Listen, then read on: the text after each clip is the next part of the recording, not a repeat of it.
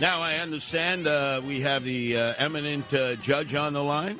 Judge Richard Weinberg, 15 years with uh, uh, General Counsel to Speaker Peter Vallone, who was one common sense guy, and uh, then 15 years Supreme Court uh, Justice, and now he's six years in of a 15 year sentence at Red Apple Group General Counsel.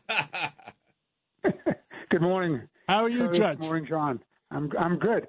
Curtis, that was wonderful music. I was sitting here waiting to go on, but I was bopping myself. Yes. We're all from the same generation. We love that music, the cous- the old cousin Brucie music. And That's what we listen to.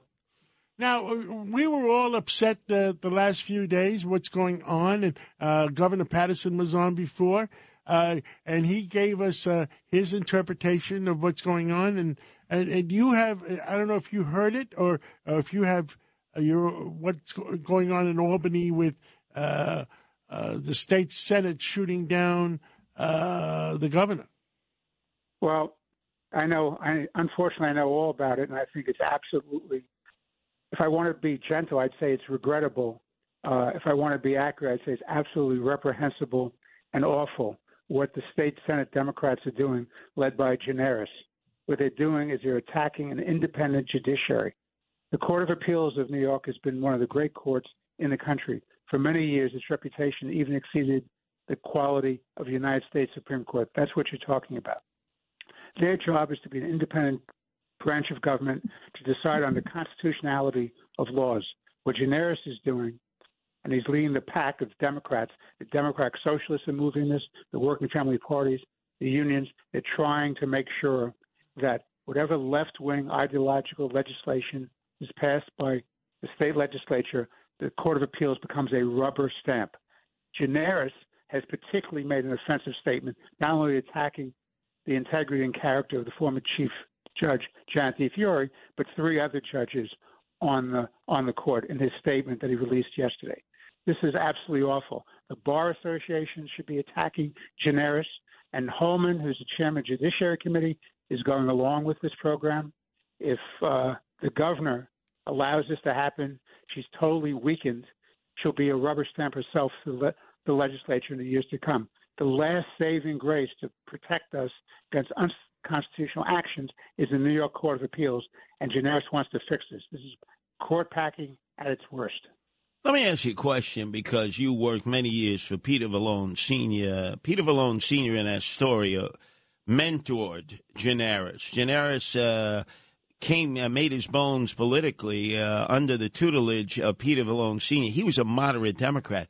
What the hell happened to this guy? He's become the male version of and, and AOC. I, and, and I have to say, I know Michael Gianaris well. He's a good person.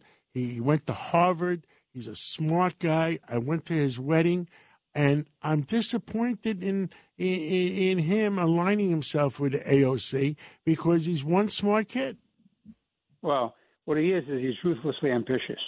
So he may have been smart, and I know Gianaris from the very beginning too, because as Peter Vallone's general counsel, I would meet with Gianaris. I remember when he first ran for the assembly, and then he went on to the uh, then he went on to the state senate. Then he went on to the state senate. Uh, he's really the power in the state senate. That's every, everyone should understand that. He's the one who's pulling the, the pushes. When he wanted to sabotage the Amazon deal, which cost uh, the city and a lot of good people 25,000 jobs in, in in Long Island City, he's the one who pushed that. When he tried to uh, overturn the state constitution by having a, a gerrymandering of the legislative and congressional districts, he was the one who was pushing it, and it was set back by the Court of Appeals, rightfully, in a decision that was absolutely correct on the law. So Gianaris is fighting for power. So you may have known him once upon a time, as I knew him once upon a time, but he's nothing but an opportunist. He has no integrity on this, and I frankly believe the real ethical questions about the way he's conducted himself by personally attacking the judges, three sitting judges on the court in his statement yesterday. So this is awful. Did And- they force John- that woman out, that that, that judge, the, Yes, I think Janet DiFiore? right. Because Yeah, she, that's the story. v- and it all came down to that lawsuit about having fair and square uh, assembly districts, right, and senate districts and congressional and districts. congressional districts. Yeah. And I think the, the the the the panel did an excellent job in being fair and square, and uh, and the left wing Democrats were upset. Of course, but let, us let's put this in context that that you and, and Curtis and our listeners should understand. New York is in trouble. New York City is in trouble. New York State is in trouble. We have to understand that. Almost 500,000 people, as you pointed out, John, in the last two years have fled New York. And these are productive, tax-paying people, the ones who provide jobs and services and keep uh, all the social programs funded.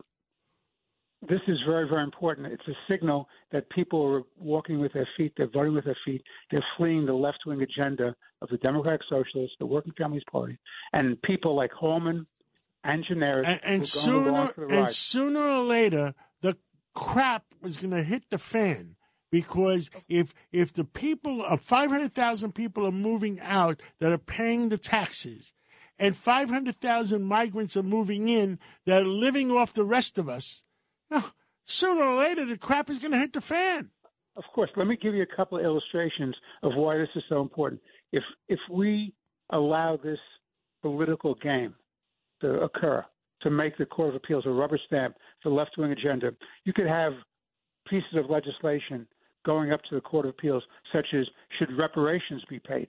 And they'll rubber stamp, yes, reparations should be paid. Who's going to pay the reparations?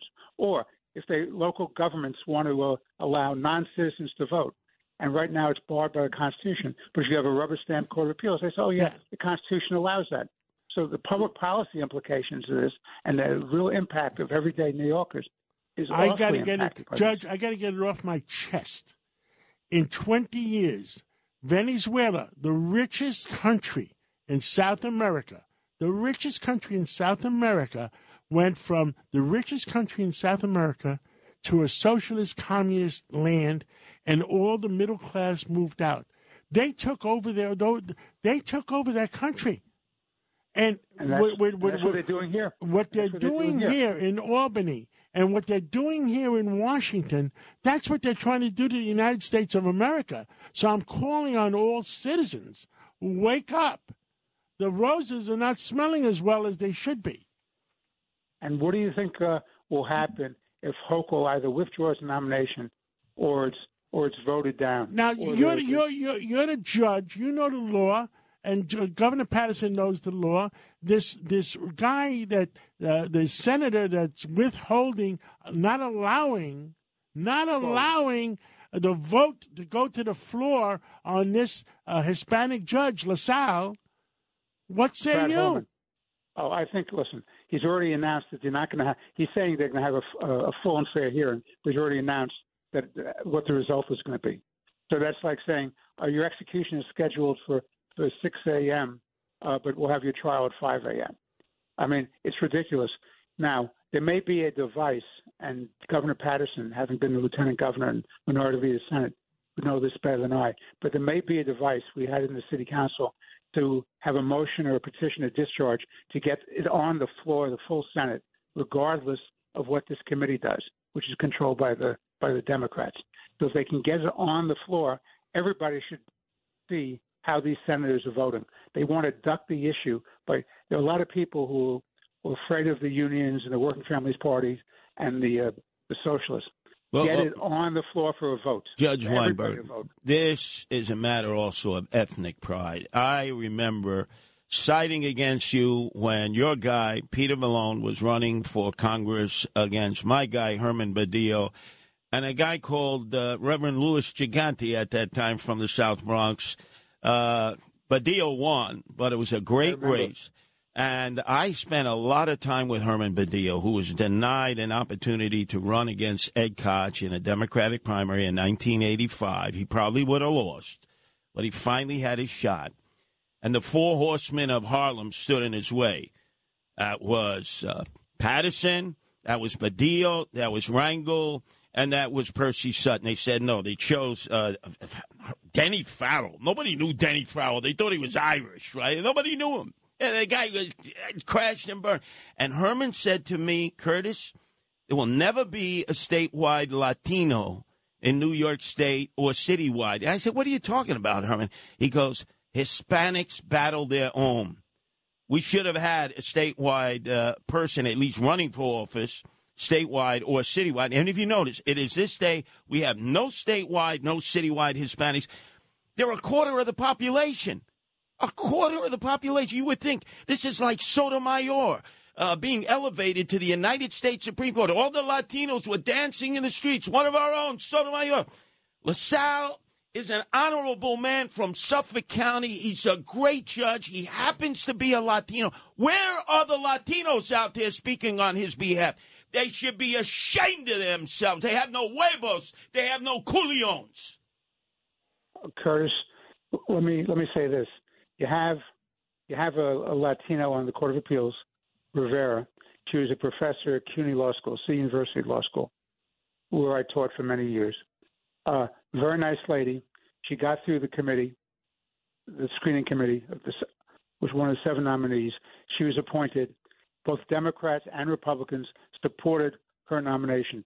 They were fair to her. Now, her politics, frankly, was not my politics. She was far left. I didn't think she had the legal experience, but she was uh, she was nominated and she was appointed, and we should all respect that uh, that decision. They're not being fair to Judge LaSalle, but more importantly, they're destroying the whole constitutional system of checks and balances. Right, but Judge Weinberg, remember when it looked like Tish James would run for governor? Everybody said, "Oh, we have to elevate Eric Gonzalez. He'll be the first Latino attorney general." They did the same with Freddie Ferrer years ago. He should run for state controller. I mean, Latinos have been their own worst enemy. They got to coalesce around this guy and say, enough is enough. This man is an honorable man. He's deserved the position, and it'll show fellow Latinos and Latinas. Yeah, you could serve in a statewide capacity in New York State and be on it. Yeah, Freddie Ferrer, by the way, is uh, is backing the nomination of uh, of Judge LaSalle. Well, they better they better have a press conference. They better have rallies. They better shout down this white Greek guy in Astoria, Gianaris, who obviously all the Latinos. It seems like they lost their manhood and womanhood. Okay, whatever you say, Gianaris. I mean, it's disgraceful. Well, it really is disgraceful. It's it's bigger than. I wouldn't characterize this as a racial fight. I understand your your concerns, but I would say people have to wake up because if the New York Court of Appeals is not an independent branch of government, if it's merely a rubber stamp for the crazy left that's destroying this city and this state, then this city and this state are on its way to becoming California. And California is in serious trouble economically and socially. And this is serious business. The future of this city and this state stand on this nomination. It's that important. And what is the governor doing behind the scenes to use whatever clout or muscle she has on this? This, if she loses this, she's lost face. She's lost face. She's basically saying, state senate, Gianaris, you might as well be the governor. You're the shot caller, right. not me. Absolutely, absolutely. By the way, I don't know if she signed the pay increase bill. Yes, she, she did. She did. She so, did? She, so yeah. she's got no bullets left in her gun. Yeah, I would never have signed it. You, you want, you know, she has to learn how to play. David play Paterson would have never signed it. Of course not. She never should have signed it. The point of the matter is, she does not know how to play hardball. And whatever you say about Gianaris, even though he's an opportunist, even though he's ethically questionable, the guy's a graduate of Harvard Law School. He should know better than to attack sitting judges on the Court of Appeals. That's reprehensible. And where's the bar associations and the editorial boards? And as Curtis says, the Latino groups, where are they fighting this absolute outrage?